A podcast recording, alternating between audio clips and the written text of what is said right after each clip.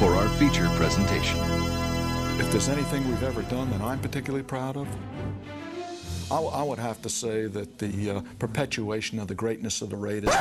If we just do nothing but sit there and go 4, 24, 27, 32, you know what we keep talking about upstairs is we better get four foundation football players and we we define foundation as talent and football character that's what we want when guys that love the game and if we don't move up down or anywhere man we better get four of those guys now let's get down to town business right quick the oakland raiders select clelin ferrell defensive wow. end clemson with the 24th pick in the 2019 NFL Draft, the Oakland Raiders select Josh Jacobs, running back, Alabama.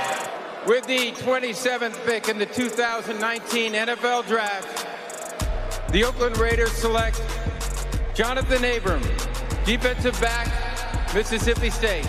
With the 40th pick in the 2019 NFL Draft, the Oakland Raiders select Trayvon Mullen, DB Clemson.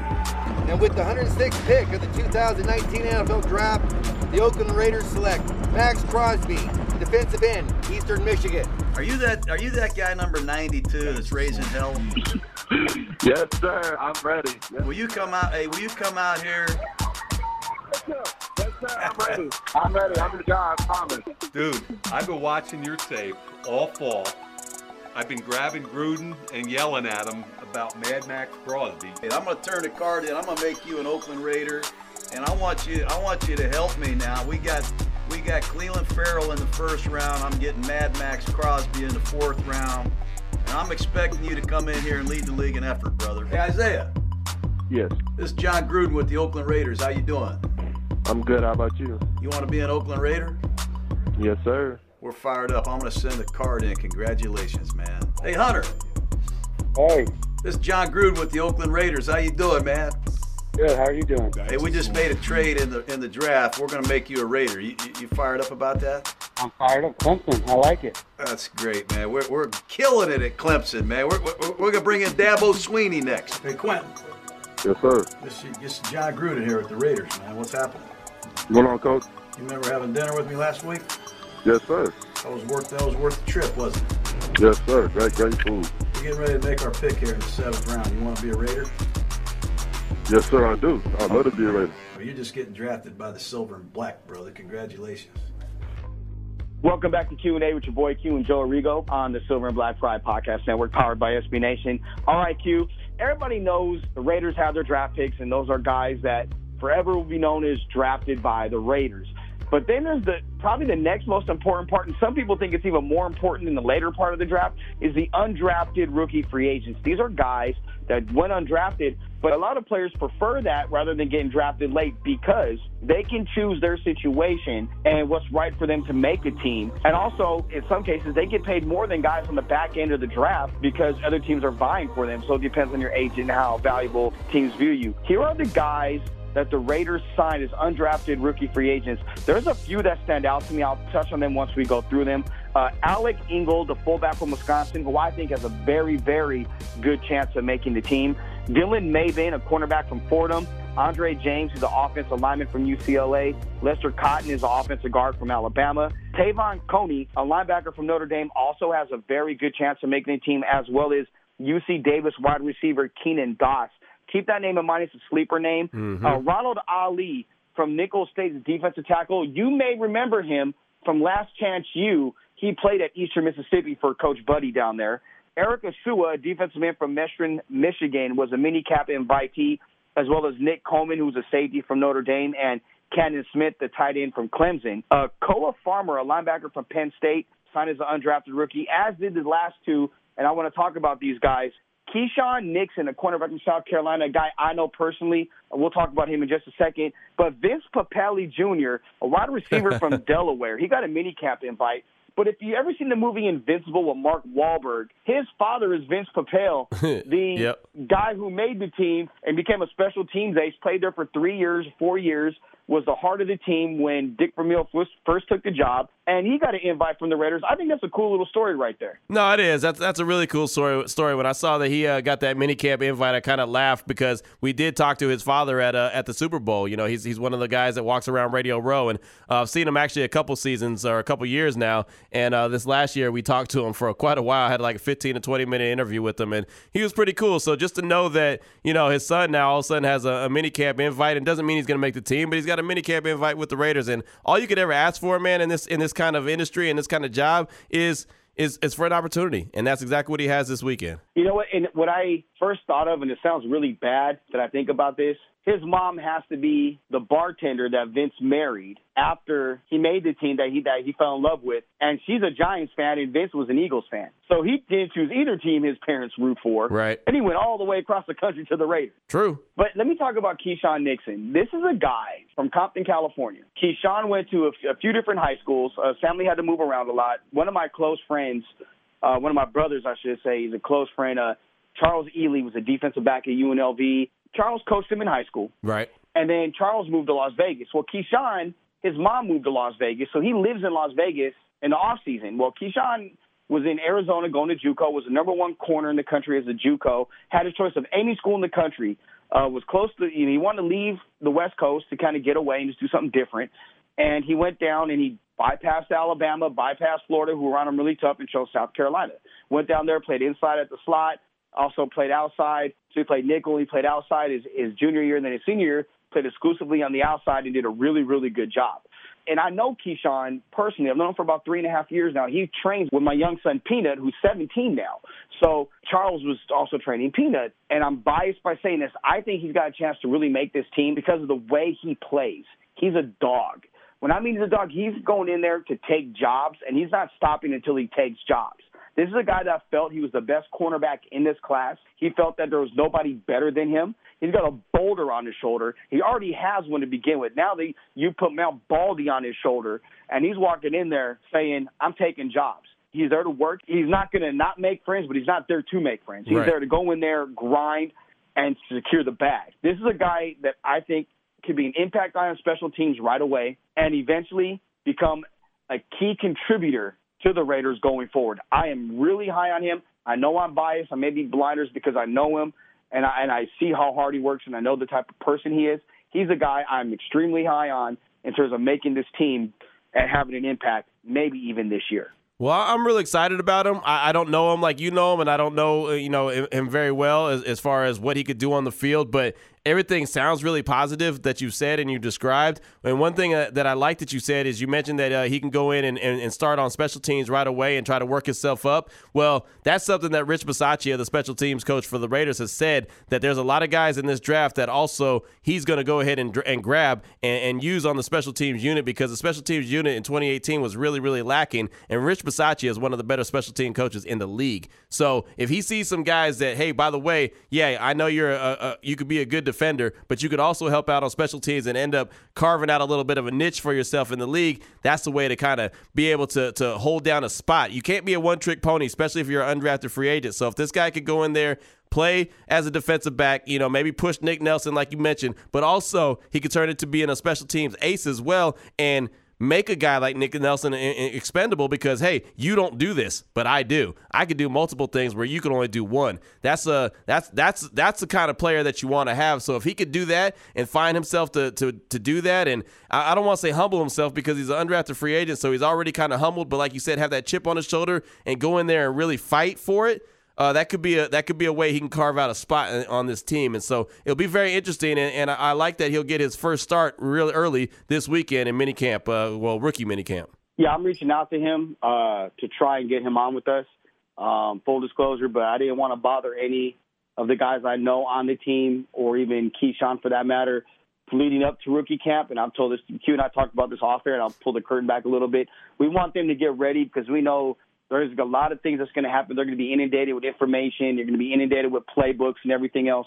We kind of want them to focus on that. We'll get Keisean on a little bit later, and probably some other rookies as well. We've already talked to the Raiders about that. Uh, they're 100% on board, so we want to thank them for their generosity. But right now, we definitely want to make sure that they get their situations in order because it's been a hectic couple weeks, really few months for them. We want them to kind of gather everything in and kind of get some familiarity and norma- normalcy in their lives at this point.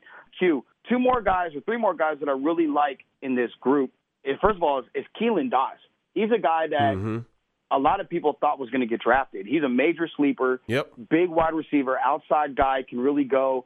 He's a guy that a lot. I think there are 18 or 19 teams going after him, and he chose to stay close to home with the Raiders. Uh, he, actually played ball at UC Davis. I really think he's got another opportunity to really push for not only making the team but getting some playing time early on as a rookie. I do too. I think that Marcell Ateman better check his lunch. You know what I mean? I mean, Marcell Ateman better really come to play. He's a guy that I see could be expendable if Doss goes in there and does what he wants uh, to or expects to do. And again, he didn't get drafted because he had a pec injury and he wasn't able to do a lot of workouts for a bunch of different teams. So they just kind of slept on him and slept on him and slept on him. And then all of a sudden, when the draft was over, everyone thought, wait a minute, he went undrafted? He wasn't supposed to go undrafted. He was supposed to just drop. Well, he ended up dropping completely out. Like you said, at certain points, you rather just not get drafted. You know what I mean? If you get to the certain part in like the sixth round, it's almost ah, no, it's okay. I don't, you know, let's not get drafted. I, I can go and pick my my own uh, place and my own destination. And that was the case with him, man. I mean, having all those different options to go, he decided he wanted to stay home and uh, go with the Raiders. That was a team he grew up, uh, you know, idolizing and following and, and really being a fan of. So why not? Why not go and, and be there? Also, he's a guy who went to the Senior Bowl, and that's where Mike Mayock made his first contact with him. So he he also, he was able to develop a relationship there. And if you look at the Raiders roster, look how many guys they have from the Senior Bowl. The Senior Bowl they collected, and not just guys they coached, not just guys that were on their team, but guys from the South team that was actually coached by the 49ers, but they still had interaction with them. So they saw them up close and personal early. I think they got like five guys from the Senior Bowl. I mean, that's that's saying something right there. That's that's pretty stinking impressive. One, that means that these guys are a little bit older, a little bit more mature, but they also have already taken on the coaching uh, from the NFL coaches in the 49ers and the and the Raiders. And so that was impressive to me that they clearly made impressions at the Senior Bowl and the Raiders went after those guys. Keep this in mind with the Senior Bowl guys, and in particular Abram. The Raiders held him out of the game because he had like dinged his shoulder. Yep. But Abram was on Kyle Shanahan's team, and the Raiders still held him out. They knew then what they wanted and seen in him. I tend to think there was a little wink, wink, nod, nod. We got you. Don't trip. Just sit out this game. I don't know that for sure, but I do know they held him out of the game. So keep that in mind. And, and and that's how most good teams do as well, especially when they're trying to build something they build through the Senior Bowl. But let me talk about one more of these undrafted guys. Tevin Coney, I think that's how you say his name. Yep, another Uh, Senior Bowl my- guy. He's a guy that I'm surprised went undrafted. He's a guy that I think could make an impact for the Raiders right away, especially since they didn't draft any linebackers. He's a guy that could compete maybe and get some time to back up and learn the system to maybe be Burfict's heir apparent in the next few years. He's a guy that is really that alpha linebacker that I've been looking for. He, you know what I mean? I, I was talking about going and getting a Devin White because, well, the Raiders hadn't had a real deal linebacker. He is that guy. Now, he doesn't have the the technique of some of the linebackers. He's a little bit kind of, I don't want to say he, he, he's kind of free for all and kind of does his thing. He doesn't, ha- he's not like the best form tackler or whatever, but he's going to get you to the ground. You know what I'm saying? Like he's one of those guys that it might not be the prettiest tackle, but he's going to get you down. He was a guy that many people projected to be second or third rounds. And I know that projections are only that, they're projections, but second and third round, and then he goes completely undrafted and, and they pick him up as an undrafted free agent. Again, like I mentioned, he was a senior bowl guy. He was a guy that they took notice of him there in Mobile, Alabama at the senior bowl. So the guys were doing their homework, man. Mike Mayock and Jon Gruden definitely did their homework at the senior bowl. And uh, Coney was a guy that they definitely wanted to pick up, and they did. Got him as an undrafted free agent. And I think he is going to have big impact. Him and Doss, I believe, are going to have big impact on the Raiders. We'll see what everybody else does, but those two guys I really have my eye on. Those two guys and Nixon for me, but I also Yeah. think, and I'm hoping for Ronald Ollie. I, I liked him in Last Chance U. He's a guy that worked his ass off to make sure his grades were in order. This is a guy that chose Nicholls State over some other schools, and he went there and really did a good job, kept everything in order, and his hard work paid off. I'm hoping that he gets at least an opportunity. I mean, I know he'll get an opportunity, but I want to really see him maximize that opportunity and earn a roster spot. I really like Ollie. And again, again, this is from watching Last Chance U. I watch it every year, and I think it's just a phenomenal way for junior college guys to get exposure, and then you can follow their careers from that point on. And I'm all for rehabbing oneself and I guess getting opportunities to, to have a rebirth, so to speak. And to see him in this position is really cool. And he and there's another guy, Dakota Allen, was actually drafted, and he's another guy from that same team, the Last Chance U. So good luck to both of those gentlemen. Um, but I want to know what surprised you the most during the draft, They're either Raider related or non-Raider related. Um, I think that probably the biggest surprise to me was maybe Daniel Jones at number six in the first round. That was kind of surprising.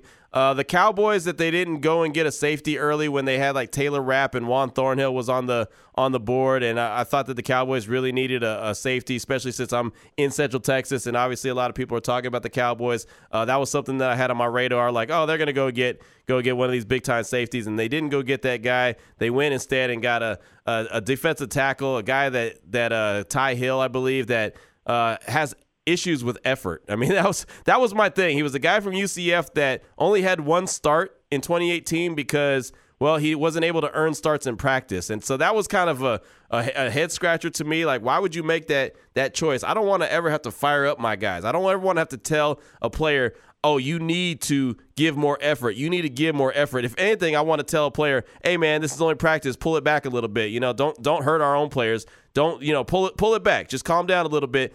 I'd rather have to do that than have to tell you I need to see more effort. And that was the guy, after not having a first round pick, that they went and got at number 58 overall. That was kind of a head scratcher to me. But uh, I'm trying to think if there's anything else in the draft that surprised me. I, I don't really think so. Maybe the fact that N'Keal Harry went to the damn Patriots at the end of the first round like it was nothing. Just like, oh yeah, oh by the way, we're gonna go and grab N'Keal Harry and just make this team that much better. These guys don't even draft wide receivers in the first round, but they go and get this guy, and I think he's gonna be a monster for the Patriots. So that was another kind of surprise that, uh, or something that caught me off guard by the draft. Mine is how well Washington did. That's one of the ones. The Redskins up, adding Haskins, the guy they wanted to trade up and get to get him at 15, and then come back and get Montez Sweat at 26. I thought was a, a great job. Um, I actually like what the Arizona Cardinals did to yeah, add Kyler Murray, and then you go get three receivers for him to to have around him to pair with with Larry Fitzgerald. That to me was like, what are you guys doing in the rest of the NFL? Like, don't let them draft receivers. What I don't like and what surprised me was the Cardinals didn't draft any offensive linemen early on to keep Kyler Murray upright. So there's that. I was surprised that there weren't more trades in the first round, especially in, in, up front. You know, in the back end, I kind of see yeah, the back end, it, yeah. But you know, I didn't, I didn't, you know, and and then one of the things I really like actually, and it was surprising to me, the Baltimore Ravens got fast. They got fast, fast, not just fast. They got fast, fast with the guys they drafted. I mean, not just Hollywood Brown, but the other guys in the draft class. They can really go. And to me, that was extremely surprising. The fact that I didn't expect that from Baltimore, considering the climate they play in. You know, with the snow and everything. How is that going to translate? That speed translate in the snow, um, in, in the inclement weather late in the year. And the other thing that was surprising to me, and it has not even to do with the draft, but happened during the draft, was the Tyreek Hill situation. Oh yeah, and I'm bad. surprised that the Kansas City Chiefs have not suspended him or released him already, and how the NFL hasn't put him on the commissioner's exempt list. I think it is not only horrific that he's still on a team.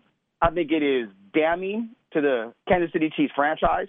I think it speaks volumes to how Clark Hunt values or views domestic or child abuse. Look at the history of the players that have been there and the lack of discipline they've had. And I think it is sickening that this guy even has a job. There's a special place in hell for him. And quite frankly, I hope there's a time that he is put in general population and other inmates can treat him the way he treated his three year old helpless son. The guy's the biggest piece of crap walking this earth or even on an NFL team at this moment right now. So that was the thing that's most surprising to me. The fact that that asshole is still on a team in the NFL and they're giving him the opportunity to remain on a team until all the facts come out. When you heard the tape, everybody's heard the tape. You know it's him. They reopen the case. Do the right thing, Chiefs. Release this guy and let everything else fall into place.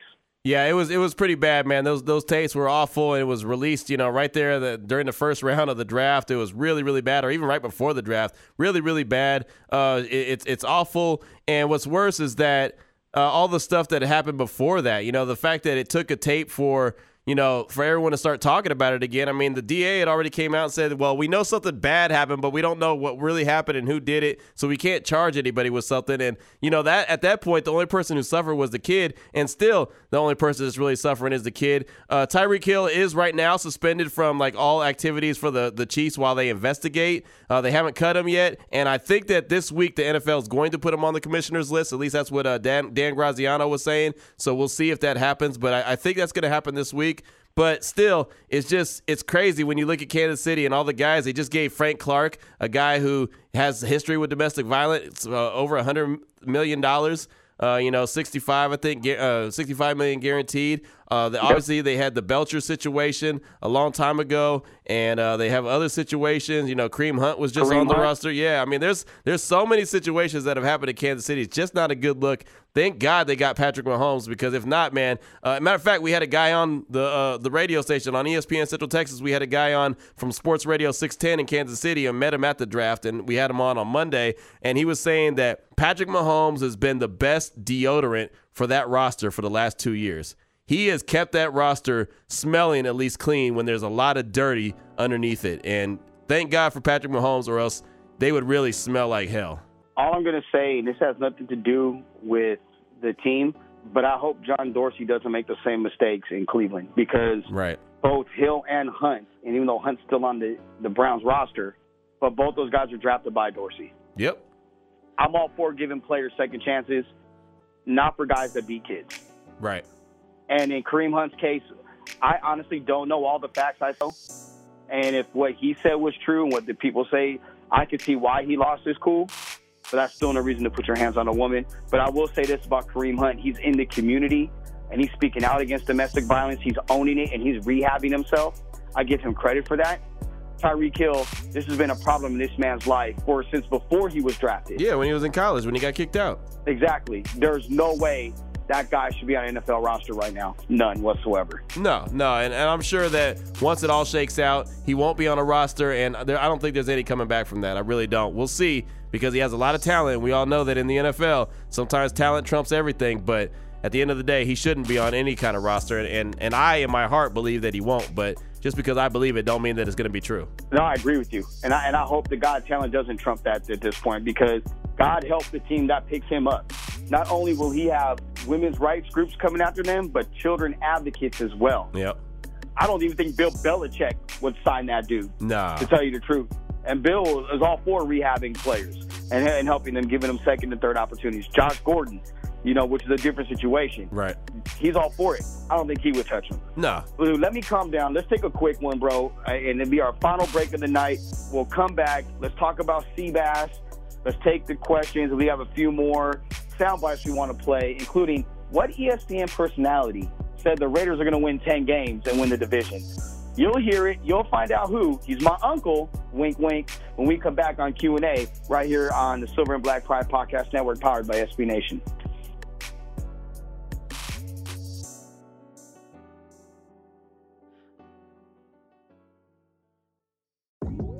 Welcome back to Q&A with your boy Q and Joe Arrigo on the Silver and Black Pride Podcast Network, powered by SB Nation. All right, Q, it was a big week this week, really last week when, when the news broke that uh, Sebastian Janikowski, Seabass, longtime Raiders kicker, probably one of the funnest guys in the NFL, um, likes to party. I remember him from the FSU days, actually, when Bobby Bowden really looked out for him and let him kind of do his thing. Seabass retired after 19 seasons. I'm kind of sad about this because I thought he could still kick. I mean, I thought he could still play, but I think he just got tired of the, the grind and him doing the the arm curls that he has to do all the time in the off season to kind of keep that kicker physique going. so Seabass is retired, and I think it's very ironic that he retired the same year as Shane Lechler. Right. You said, and you stand by uh, Mr. McLean's stance that that Lechler's a Hall of Famer. But is Seabass a Hall of Famer as well? And if so, did they go in at the same time? No, Seabass, uh, unfortunately, is not a Hall of Famer. He was a fun guy, very fun guy. Uh, loved him to death. It, it's sad that he's not going to be in the league anymore just because he's a fun character. I mean, I even cheered for him when he was in Seattle for the one year. And I think the reason why he's retiring is the way that he ended his Seattle career. If you remember him trying to kick a pretty lengthy field goal and basically pulling a hammy. You could see him pulling a hammy, yeah. and it was just like, okay, that's enough. I mean, it's just it's it's too much. And the fact is, it's Seabass, so it's not like people aren't going to trot him out no matter what team he's on. They're going to trot him out and say, go on and kick that 50 yarder, go on and kick that 53 yard field goal because they know he has that big leg. And ultimately, he's going to keep pulling things like the hammy, like, you know, whatever. And so I think that's the reason why he retired. He looked really, really bad when he was trying to get off the field as a Seattle Seahawk when he did pull the hammy on that field goal attempt that I was hoping he was going to drill, and he didn't. Like I said, he ended up pulling that hammy, and it just you saw it immediately happen. It just sucked. I was like, oh man, I don't want to see Seabass go out like that. And I immediately said, that's that's the end. His career is over right now. He's not going to come back, and he didn't come back. And the reason I say he's not a Hall of Famer is he was a Pro Bowler once. He was a Pro Bowler once in his whole career. And unfortunately for him, that's because the Raiders did a lot of losing. And unfortunately for him, because he did have that big leg, every single single coach that he ever had trotted him out there for 63 yarder, 64 yarder, 58 yarder, 59 yarder. Go on, Seabass. As long as you pass uh, midfield, go ahead and kick it. You know what I mean? So his percentage of kicks that he made was less than what most people would like, especially as a first round draft pick. The guy's percentage for his career was only 80%. And it sounds decent. That's a B average, but a B average is not a Hall of Famer. You know what I mean? Like a Hall of Famer is an A average at all times. He wasn't. And there's a lot of it is because he was – always kicking really, really long kicks. And again, he made some really fun ones and some really long ones. And he's tied with the record for the longest kick in NFL history. But I mean, that's just what it is. He's more of a he was more of a like a gadget guy. He was more of a fun guy, a guy you know had a real big leg, but really wasn't a super overachiever. You know what I mean? He just again was fun. He did things his way. He partied. Uh, he smelled like liquor and alcohol on the field. I mean, he just whatever. He was doing his thing, and so uh, really respect him. I'm glad that him and Shane Lechler go out at the same time because they came in at the same time, and uh, really enjoyed both of them. Uh, again, Shane Lechler's career obviously a lot better a lot more production as far as uh, averages and and percentages and Pro Bowls and all that stuff. That's why I think Shane Lechler will be in the Hall of Fame. But Seabass, he'll just be a, a, a Raiders Hall of Fame member as far as like a Ring of Honor or just one of those guys that the fans love forever. Yeah, I, I don't know. I think he could eventually get in the Hall of Fame. I just think he's done a lot in the NFL. And honestly, for kickers, he probably is the most famous kicker, more so than any other kicker in NFL history because of his personality. And he was quite successful in his career. I mean, let's, he wasn't like he's a guy that's 50-50. He hung around the Raiders for, it was 18 years with one team. And it wasn't like they were drafting kickers or bringing guys in. I mean, Vecchio comes in only because they wanted to limit Seabass's workload in camp. And then he takes over for the year. You know, it's just a point to where I tend to think down the road he could be a guy that goes in the Hall of Fame. I don't think he goes in if Lechler goes in year one or whatever. I I think down the road Seabass could get in, but yeah, I'm I'm gonna miss Seabass. Like, what's your favorite Seabass moment? Raiders, non-Raiders. Like, what is what is the the one thing that stands out to you about Seabass? Well, my favorite my say. favorite Seabass moment is something that I never even witnessed, but I had told to me, and only because the story is a great story is why it's my greatest moment, and I was so proud that he was a Raider when this happened. I'm really good friends with Quan Cosby. Quan Cosby played uh, for the University of Texas. He was a hell of a football yeah. player from a small wide city. Receiver. Yeah, from a small city here uh, in Texas named Mart, and uh, really, really good wide receiver. Uh, he ended up getting to the league. He was playing for the Denver Broncos at this time. He was a punt returner, kick returner, obviously a wide receiver, like you mentioned. And he said – and he knew that I was a Raider fan, and so he he told me this story just because of that. And he said, "Man, I'll tell you, one day I was in Oakland playing, and Seabass had just kicked off, and I returned the kick, and I was coming towards him, and he started to look like he wanted to try to." try to tackle me because I was about to break contain or whatever, and then some guy came out of nowhere and got him, so he, he didn't have to worry about it. So he, he you know, it kind of Seabass had that look on his face like, oh damn, I'm gonna have to actually try to tackle this dude, and so when Quan got tackled, he jumped back up and he kind of looked at at, at uh, Seabass and he went to say something to him. And he said, "Man, I walked by that dude." And he smelled like he just came out the liquor store. I mean, he smelled like he was fresh out the bar, and he had that look in his eye, almost like his eyeballs were red. He's like, "That was the greatest moment ever." He said, "I almost got drunk just off the smell of Seabass." And I've had moments where I woke up the next morning after partying, like, man, I still feel drunk. I can imagine that that was Seabass out there in the Coliseum kicking off, still half drunk from the party before the night before. I thought that that was just great. That goes along with my, you know, arm, arm curl comment. Right. Um, my favorite scene, I have two. The first thing I think of is him getting in trouble for underage drinking at Florida State, and Bobby Bowden making him run benches. And they asked Bobby, like, why is it all you made him do? And he goes, if you know Sebastian, you know he hates that more than anything. And it's just some drinking. That that punishment is just fine. It's worse than sitting out a game for him because he has to work. But I think the second favorite moment for me was against Denver in Denver when he tied the record for the longest field goal in NFL history. And that probably could have made it by another four or five yards. To see the look on his face when he hit that field goal was one that I was like, I watched it and I was just like, this does mean something to him. For the first time, I felt as if football meant something to him. It wasn't just him kicking a ball. And and at that point, like I already was a fan of his, but he became one of my two or three favorite kickers of all time. Just because of that moment, to see that joy and jubilation on his face, I really, I really feel that at that moment was probably his greatest moment on the field. That, you know, I, I'm to miss Seabass. Yeah, I, I think he's he's to be a guy that's to go down as a fun character, but I hope that doesn't overshadow the type of kicker and player he was. And I'm not a big fan of kickers, but he's one I'm a big fan of. Yeah, no, he was fun. He was a fun guy. That I mean, one look, there's not a whole lot of uh, place kickers that have jerseys out there that fans go out there and buying in, in, in thousands and thousands and thousands. But if you go to an Oakland Raider game, all you see is number 11s all over the field. So uh, that's that's that's just let you know how much the fans love him. So yeah, shout out to Seabass. He did a hell of a job, man. I, I was I, was mad when they cut him last year when Gruden cut him. I thought, oh man, you're coming. He's coming back. He's gonna bring bring uh, Seabass back. He's going to keep him there, and he ends up cutting him. He goes to Seattle, and well, we all know he's banged up. He's older now, and so uh, everything at, some point people have to move on. So uh, shout out to Seabass though. He had a hell of a career, and uh, you know Raider Nation will always love that dude. Absolutely. Speaking of a dude that everybody loves, well, maybe just me and a few other people, Mel Kiper Jr. Now, Mel Kiper is I call him my uncle. Call him Uncle Mel. My boy C.J. Newton CJ was my former radio host on my first sports talk station in Palm Springs, KXPS Team 1010. Now CJ is the imaging director for ESPN Los Angeles 710. And CJ knew how I felt about Mel Kiper. So during our show in draft season, he we would take sound. He'd be like, "Joe's Uncle Mel," and we actually had him on the show a couple times. And we I would call him Uncle Mel on the show. So Uncle Mel isn't a big Chargers fan, so you guys know.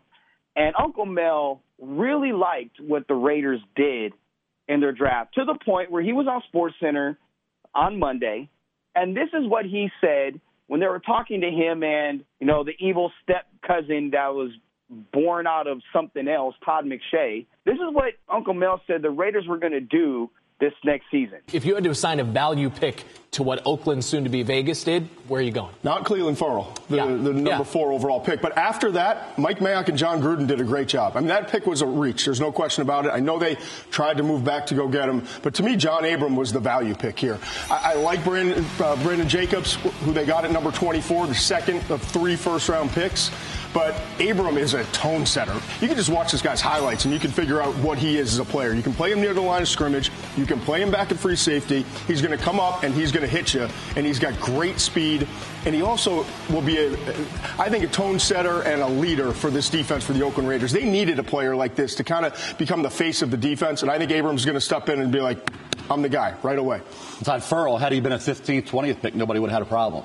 So you, Ferrell's a good football player right. potentially. Not great because he doesn't have that ceiling as a pass rusher, but good player. I think they did a good job overall. Game a B grade. I think when you look at Josh Jacobs running back out of Alabama, I think he could end up being offensive rookie of the year. And I, you uh, pushed me into a prediction yesterday. I did. You destroyed me. I did. Three and, times you tried to duck me, and I finally got you on the. And I made a comment yesterday. That yeah. After McShay kept jabbing, loud and proud. The Oakland Raiders will win the AFC West this year or just in the future at some point? You know, okay. you know the Chiefs still play in the West, and the Chiefs Char- have some issues. Chargers yeah, still yeah, play in the West. Yeah, the Chiefs do have some issues. I'm not scared of the Chargers. I feel like that's a that. big jump. Oh, and you got Hunter Renfrow. Yeah, that's right. So wisdom, any, any, wisdom, hey, leadership. we have a leader on the defensive yeah. side of the ball. We have a leader on. Hey, the, guess we, what? They're, they're grinders. They're Gruden yeah. grinders. We're good. Ten wins and winning the division. Q. Look, I'm all for great expectations.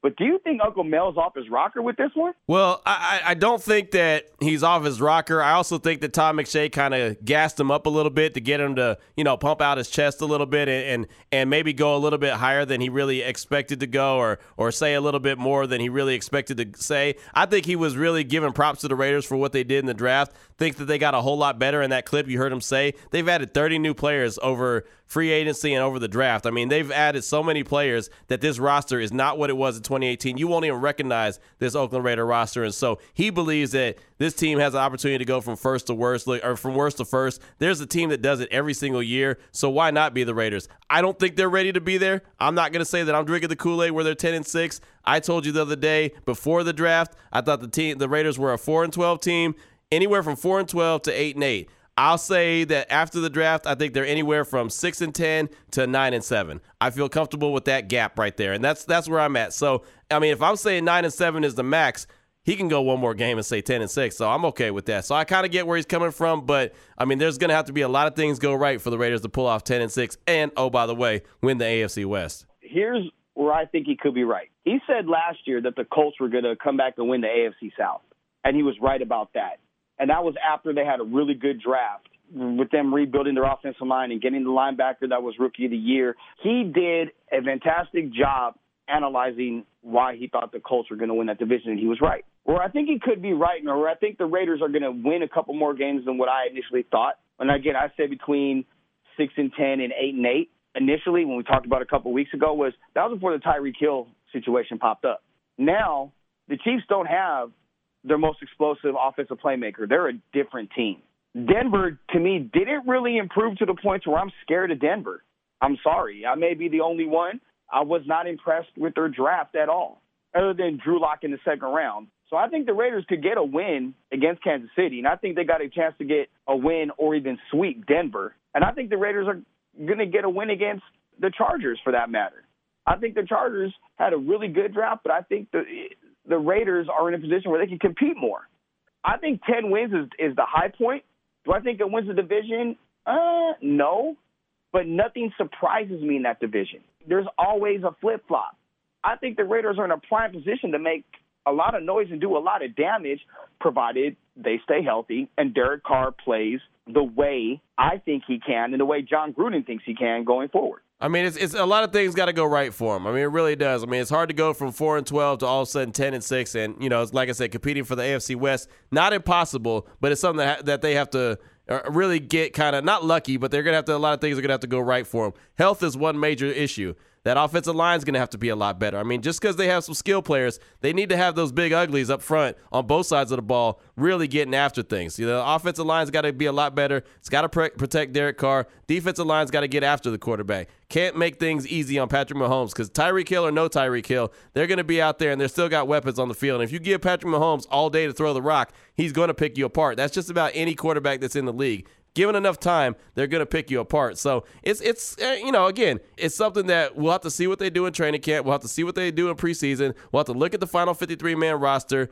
and then again, remember that the schedule is not easy either. So that's another thing that's going to yep. have to be uh, factored into this. I mean, they don't have just a cakewalk of a schedule. Remember, they got five or six weeks away from Oakland. so they're going to really, That's really true. have to step their game up. So, again, not saying it's not doable, but it's something that I'm going to have to see what they do before I'm willing to say, oh, yeah, here they go. Here goes that first, that worst to first uh, type scenario. Okay, so just so everybody knows, on Tuesday, the Raiders uh, advanced to phase two of their voluntary workout program. That's where coaches, veteran players currently work out in Alameda, uh, sharing the field for the first time in this new year in 2019.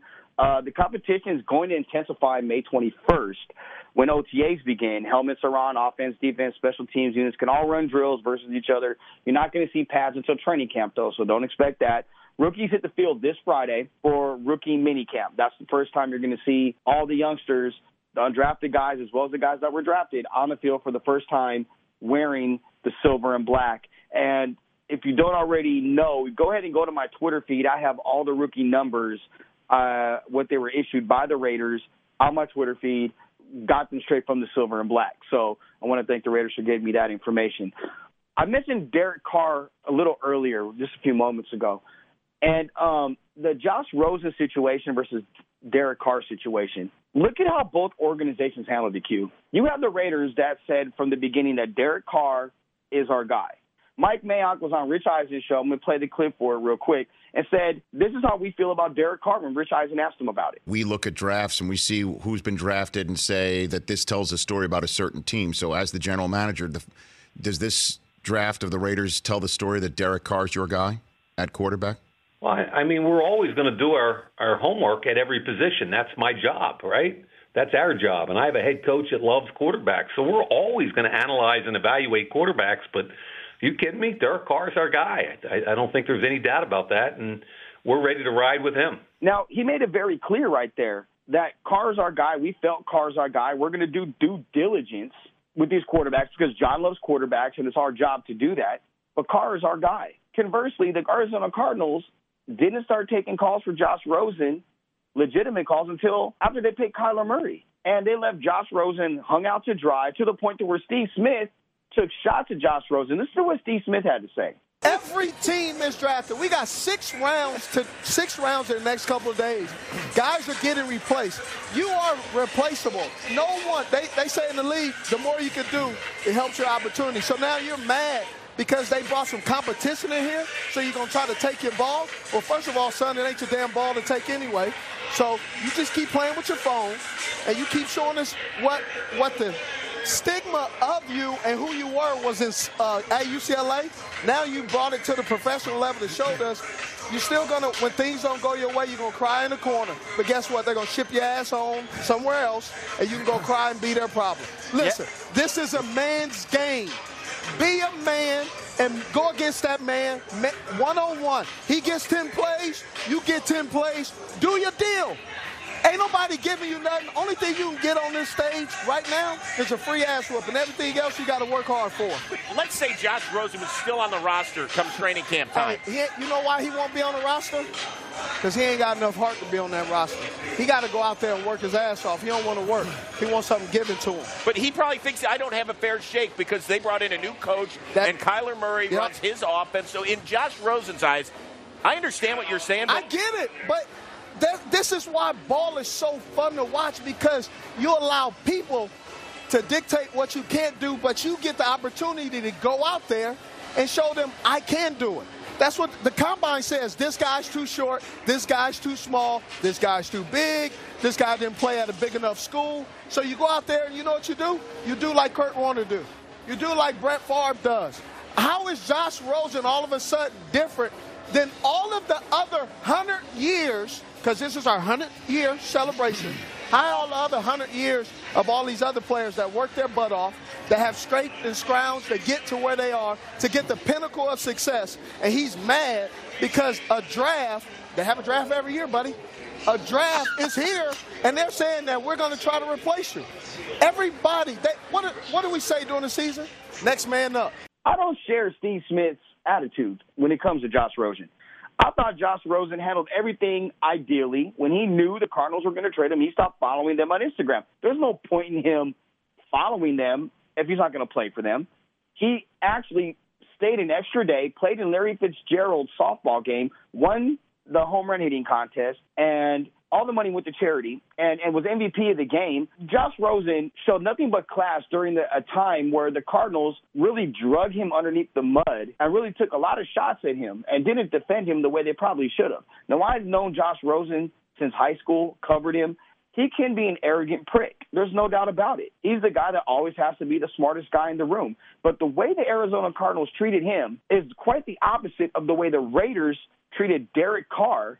And you see where Carr and Gruden are smiling. There's a, a picture I tweeted out of them smiling during the first day of minicamp. And Rosen went and nailed his press conference in Miami while the Cardinals are sitting left with egg on their face. Do you think this is a sign of the direction of where the Raiders are going as an organization, how they treat players? Or is it more indicative of the Cardinals as being a bad organization, arguably the worst in the NFL right now? Well, I think the Cardinals were trying to be too cute about the situation. I think they were trying to outsmart themselves and trying to be real sneaky about things. And, you know, I heard reports that Kyler Murray knew weeks ago that he wasn't he was going to be the first overall pick and he didn't have to worry about anything. He was the guy. Uh, matter of fact, the A's were about to ante up their money to him like to the uh, extent of like 18 million dollars, and he turned that down for a reason because he knew he was about to be the first overall pick. And so, I mean, that that is what it is. I just think that the Cardinals were kind of trying to make themselves look as good as possible in this situation when it no matter what they did, it kind of made them look bad at saying they just traded up for a guy one year ago, and then all of a sudden they're going to go get another guy a year later because they changed the head coach. So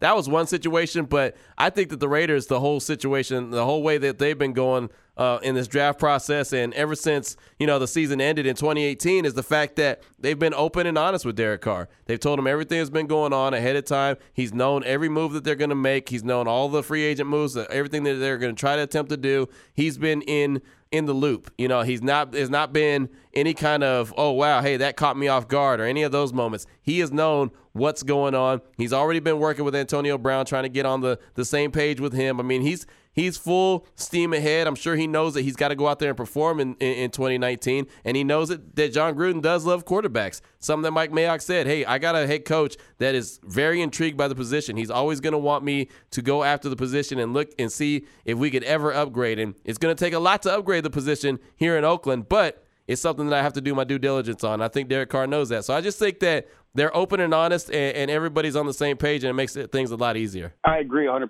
100%. I, I, I think it's just more indicative of the Cardinals being a joke right now. As my former Clark Atlanta University friend, Bomani Jones, quite elegantly called Steve Keim, Shug White. When Shug White fires the head coach because the quarterback play is not good, and then turns around and trades the quarterback because the coach he has hired doesn't feel the fit between Rosen and his offense is a match, that's more indicative of the general manager and the failure that he's doing than it is of the player that had to be traded, which is Josh Rosen. I'm not a big fan of, of what they did and how they treated Josh.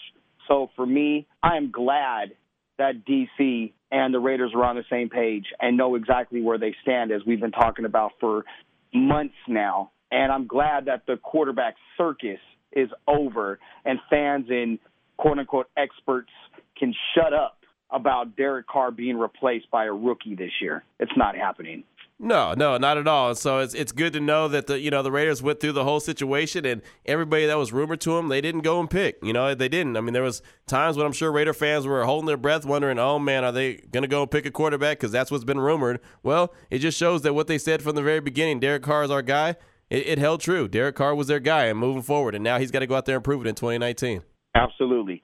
Okay, so over the weekend, I put out a report on Twitter that said if the Vikings release Kyle Rudolph, their tight end, a team that potentially would be a fit is the Raiders.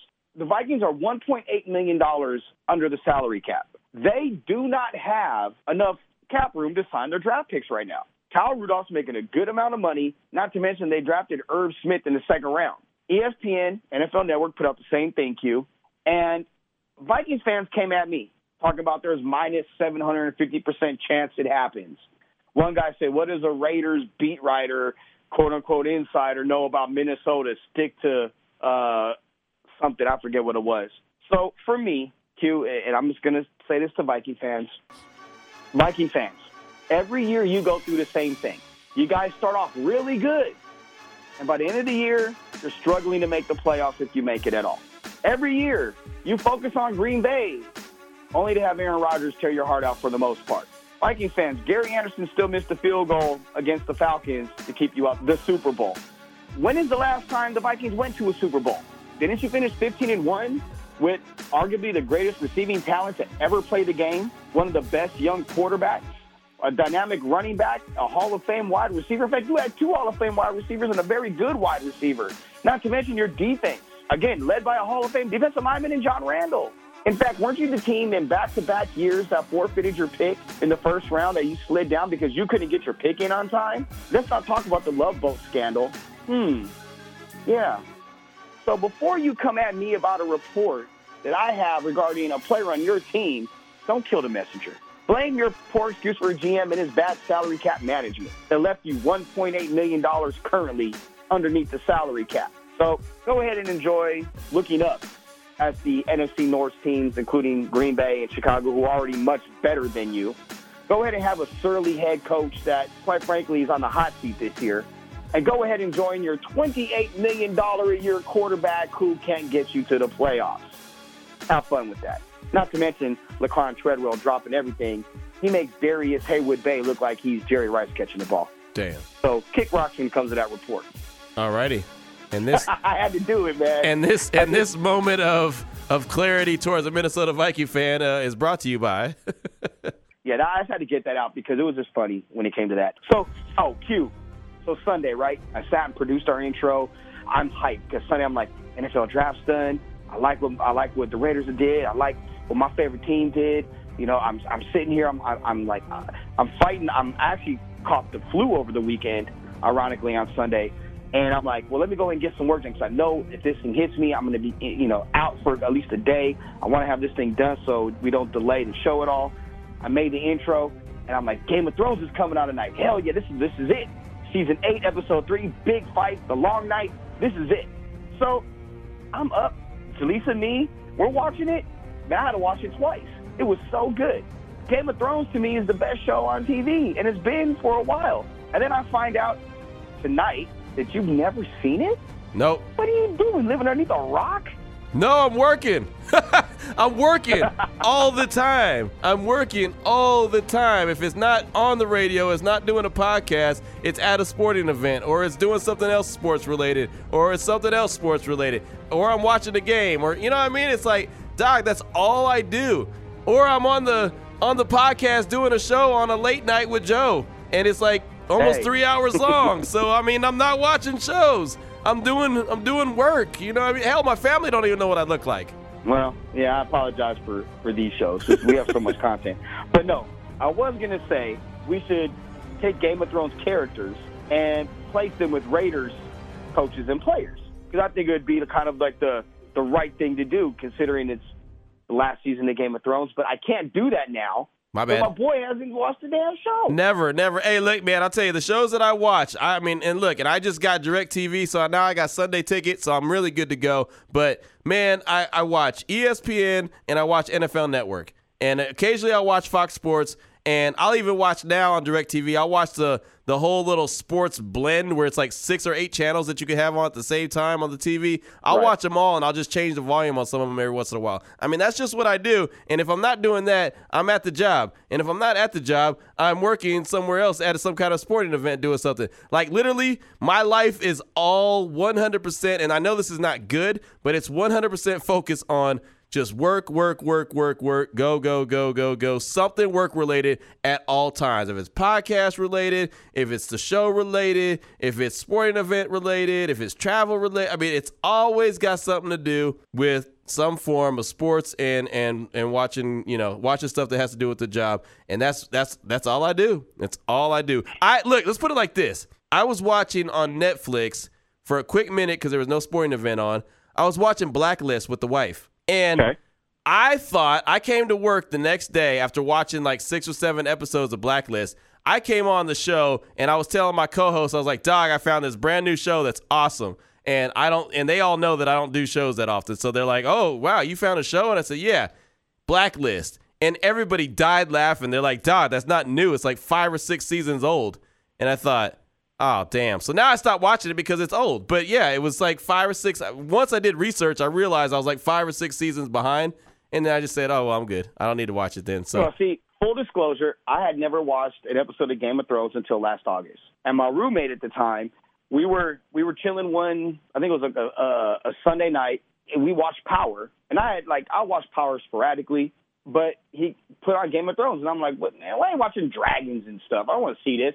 He goes, Have you ever seen it? I said, No. I watch dragons and wizards. He goes, No, you need to watch it. So I went back and watched the first episode, season one, episode one, and was hooked. From that moment, that episode on, I literally spent that Sunday while I was working, you know, at home. That Monday, Tuesday, Wednesday, and Thursday, I got caught up on all seven seasons. That's all I watched, and I do not regret it one bit. I honestly can tell you this, Q. I do need an escape from sports sometimes. For me, I put that on to kind of just kind of like decompress and kind of just uh, kind of breathe for a moment and kind of get lost where I don't have to think about sports.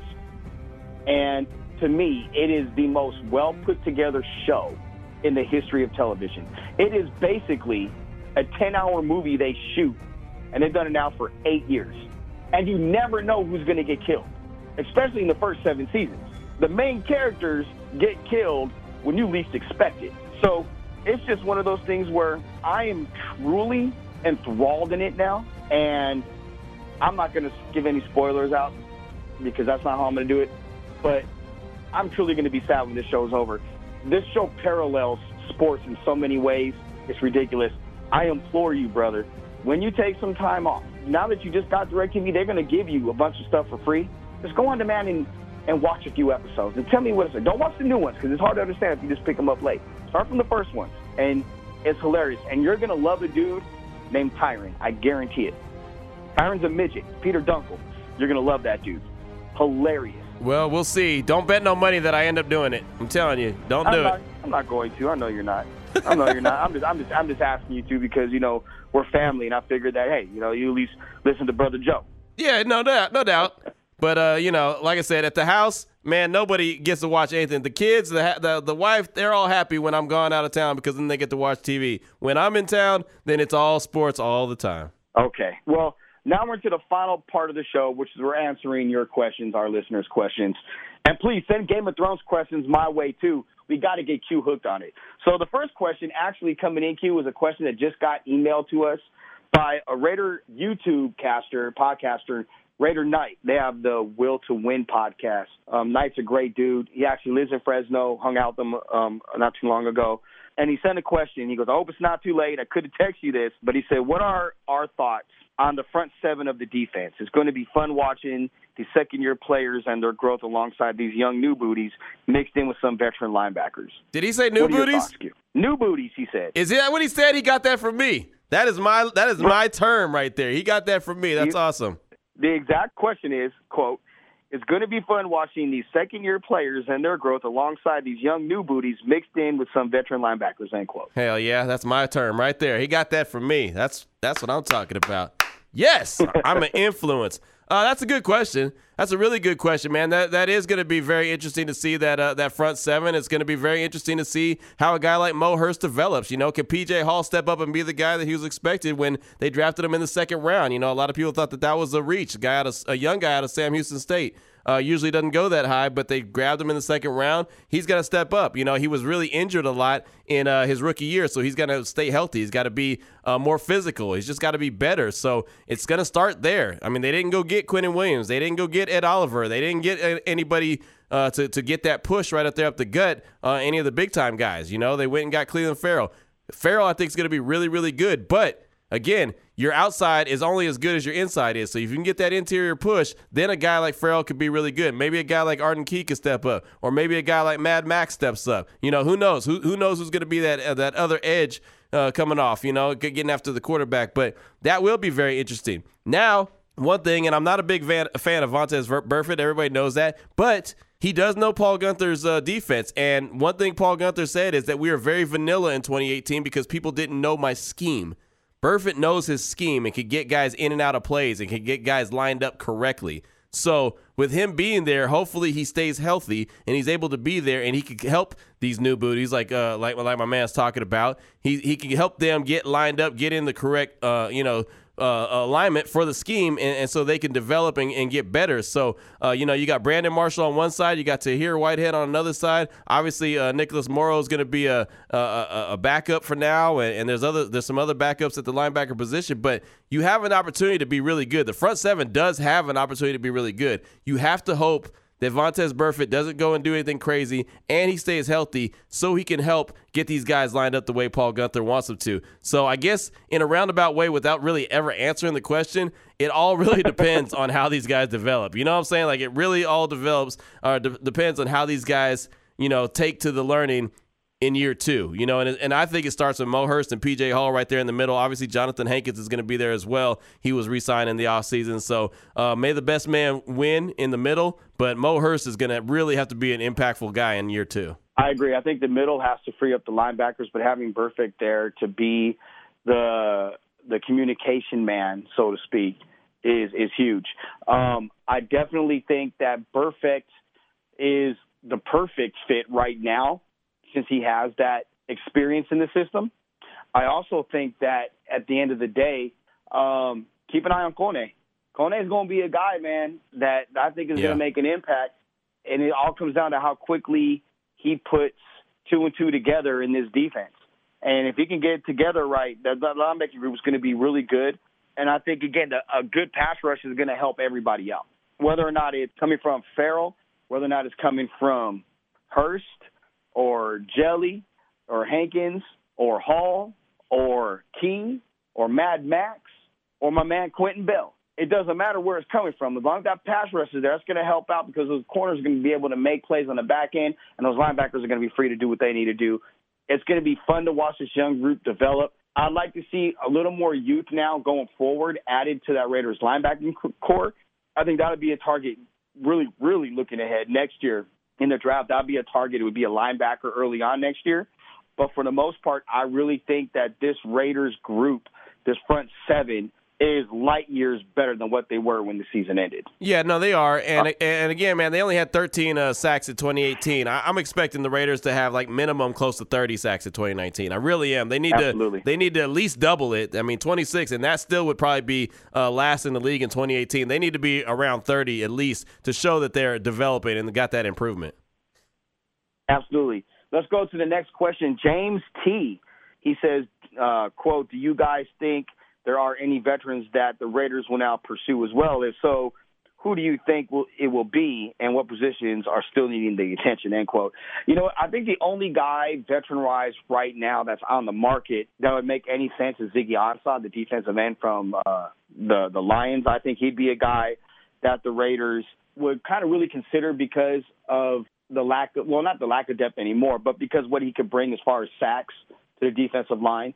Um, he's coming off, I believe it's a shoulder. Yeah, he's surgery. not. He's not going to be healthy. He's not going to be cleared until mid August, and so I'm. I, I, it's a hard pass with me on on Ziggy just because he's not going to be healthy. Yeah, I mean, I, I think I would if he's not signed, I would take a look in August.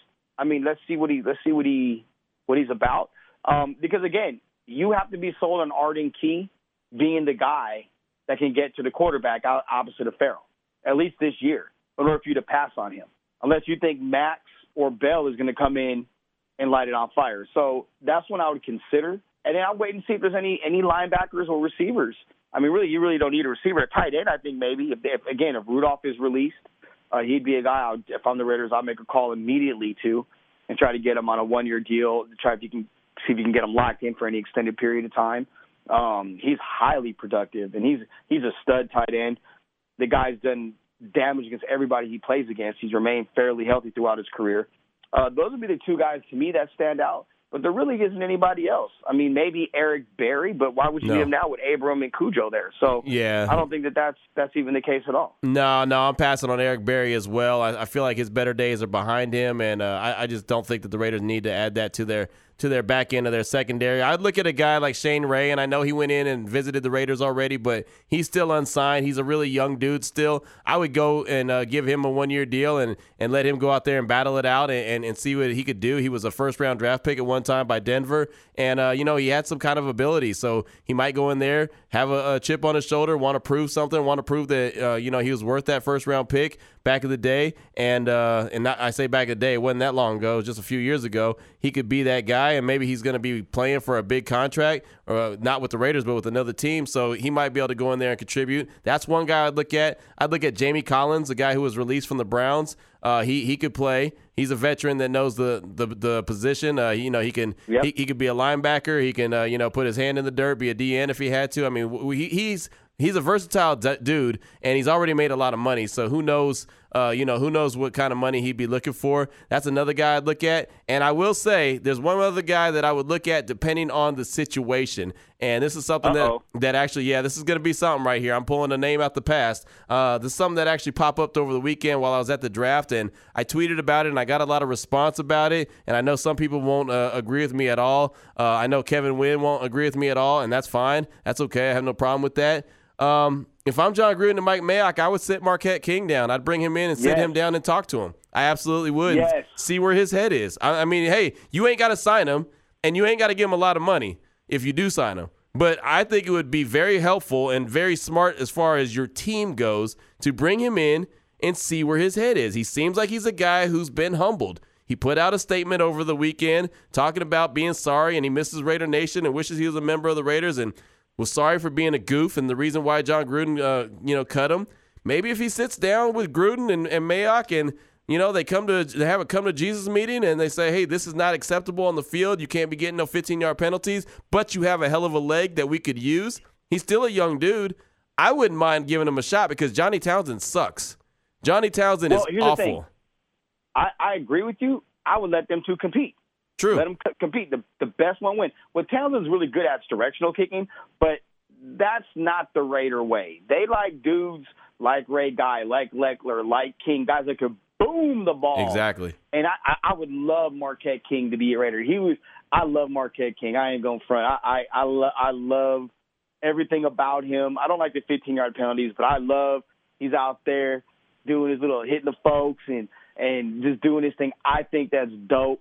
I would love Marquette King back on the Raiders, and that'd be definitely definite call I would make to sit him down. I agree for a come to Jesus meeting. I didn't even think about that. Yeah, I mean, it just it, it can't hurt. I mean, again, if you sit down and talk to him and you say, you know what, this dude hasn't learned, he's not humbled, fine, send him on his way. It's all it, it ain't gonna hurt. If you say, okay, we'll give, we'll sign you, you can compete with Johnny. If you win, you win. But this is what the money is. It's not. It's nothing major. And if he wants to play for that, and he's humbled and just wants to be a Raider and wants to be in the league, because currently he's not, then cool. So be it. The dude's got a hell of a leg. He can boom, like you said. He can boom it. We all know that. And the Raiders need that need help. They need help in that position. Johnny Townsend is not the guy, but again, if he's willing to compete for it, so be it. Look, everyone says that oh he's a goof and he talked bad about Jon Gruden and he made videos about him and the, hey man, look, he was a young cat that was living in the fast lane as a hotshot punter that was getting you know that was being able to go out there and do his thing. Like you said, you liked it, you liked it, you enjoyed what he was doing. He was just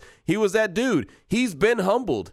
At some point, most grown men become humbled at some point. I know when I was 23, I wasn't the same as I am now at 42. You know what I mean? Like there's a big difference Yeah. between young Q and older Q.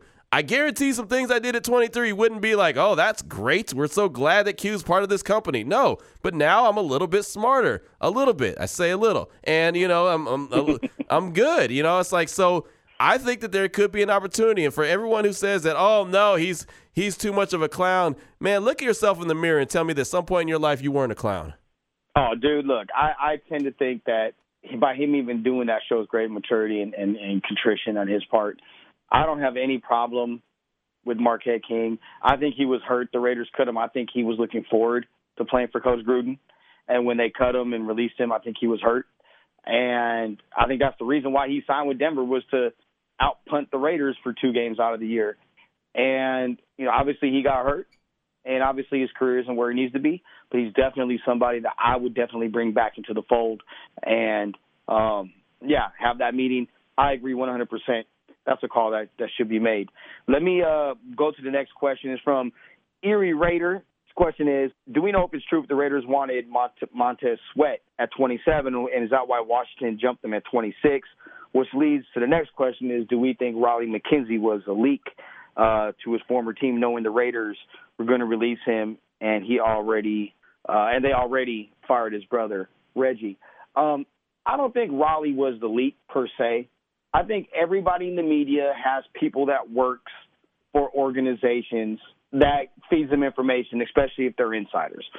Assistant GMs, area scouts, college scouts, NFL scouts, nationals, whatever the case may be.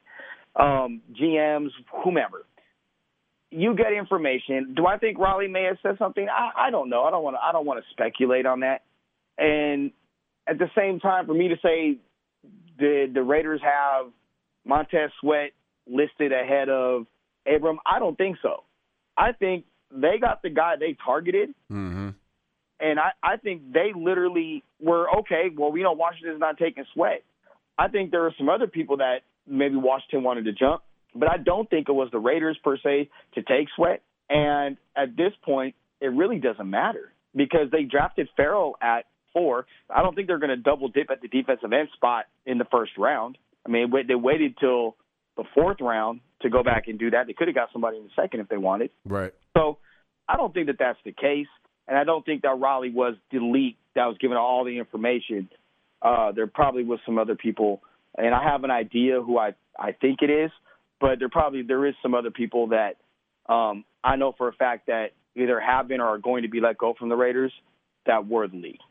Well, I don't know who who the leak was. Uh, I'm sure you know Raleigh I mean, I'm sure that was a weird situation anyway just because his brother was already let go and i mean it's just it's just it's just weird you know it's just a uh, one of those uncomfortable feelings because you want to have loyalty to the team, but then you also have to want to have loyalty to your family. So uh, that that was a weird situation. You knew that the writing was on the wall; he wasn't going to be around very long. But what I've always heard is that Montez Sweat wasn't on their radar. It wasn't the guy. The guy that they wanted was the guy that they got. Abram was the guy that they wanted for the jump. So, matter of fact, after they got Jacobs, then they started after after they celebrated real quick. Then they said, "Okay, let's focus because we want to go get our guy now. We have to worry about our guy being there at 27." So, I don't think that they were ever in on on Sweat. They were all on on in on uh on uh Abram. So that I, I think that they were comfortable with that. So I don't think there's anything to that. I agree, 150 percent. All right, our last question, and is from our regular Sean Siegel out in Las Vegas, uh, the pizza connoisseur extraordinaire. He says uh, he loved the overall draft from the Raiders, but he wanted to ask us what we thought of some of the undrafted free agent the Raiders picked up. How many of these undrafted free agents do we expect to make the final 53? Or which one of these guys do we see making the final cut for the Raiders? I kind of think we already answered that a little bit, Sean. Yeah. Um, but you know, I, I'll, I'll say I, I think Coney, Ingold, Doss, and Nixon all have legitimate chances. And I would like to see Ollie in there as well. Yeah, and I'll go with just two. I'm just going to narrow it down to two. I'm going to go with Coney, uh, the linebacker out of Notre Dame. I think that uh, he was a guy that uh, I said earlier in the show, second, third round draft pick. A lot of people were thinking, and he ends up going undrafted. Uh, he could end up being that alpha dog linebacker that the Raiders are looking for for a long time. You mentioned he might get some playing time early. Uh, I think that's a strong possibility. And then Doss. I think Doss is another steal, man. Those two guys can't believe that they both went undrafted. They did. If they could prove something in training camp and improve their worth and and be uh, you know more than one trick ponies, man, I could see them getting some early playing time. So if I had to just bet money on the two guys or on guys that I thought were gonna have a shot to make the team as undrafted free agents, I'd definitely point the finger at both of those guys. And then uh, your boy that's out of uh, Compton, California, uh, from South Carolina. Keisean Nixon. Yeah, Keisean. I- will give him a nod as well, just because he sounds like he got some dog in him, and the Raiders could never have too many dogs. Well, Q, that is the draft recap extraordinaire, almost three hour long show that once again is on the Silver and Black Pride Podcast Network powered by SB Nation. We haven't done a long one like this since the first one. The other ones are like two hours. This is a little bit longer. But uh man, I appreciate you and staying up a little bit later tonight to knock this one out. Yeah, man, it started on the first and it ended on the second. Only where you are, still the first where I am. Yeah, I well, whatever. It, it don't matter. It, it, it, it's all that matters that it started on the first for me and it ended on the second. So yeah, there you go. And you wonder why I ain't got no time to watch no damn Game of Thrones. I'm up here talking for three hours. What do you expect? I ain't watching no Game all of right, Thrones. you know what? When we go to Raiders training camp, you're gonna have freaking Game of Thrones watched by them, brother. I promise you that. I doubt it. I doubt it. But uh, it's all good, man. I'm looking forward to that. So we'll definitely make that happen as well. Yes, sir. All right, folks. Raider Nation, we appreciate you for tuning in to Q&A, making this the fastest growing Raiders podcast on the internet right now. We really appreciate the love. Thank you again for all the support. Any questions, Raiders podcast on SBNation at gmail.com. Email us it. We look forward to bringing you another show next week. Q, Thank you, brother. I appreciate you. All the time, my man. You know how we get down. It's always fun. Yes, sir. For your boy Q, I'm Joe Arrigo. Thank you for listening to Q&A on the Silver and Black Pride Podcast Network powered by SB Nation.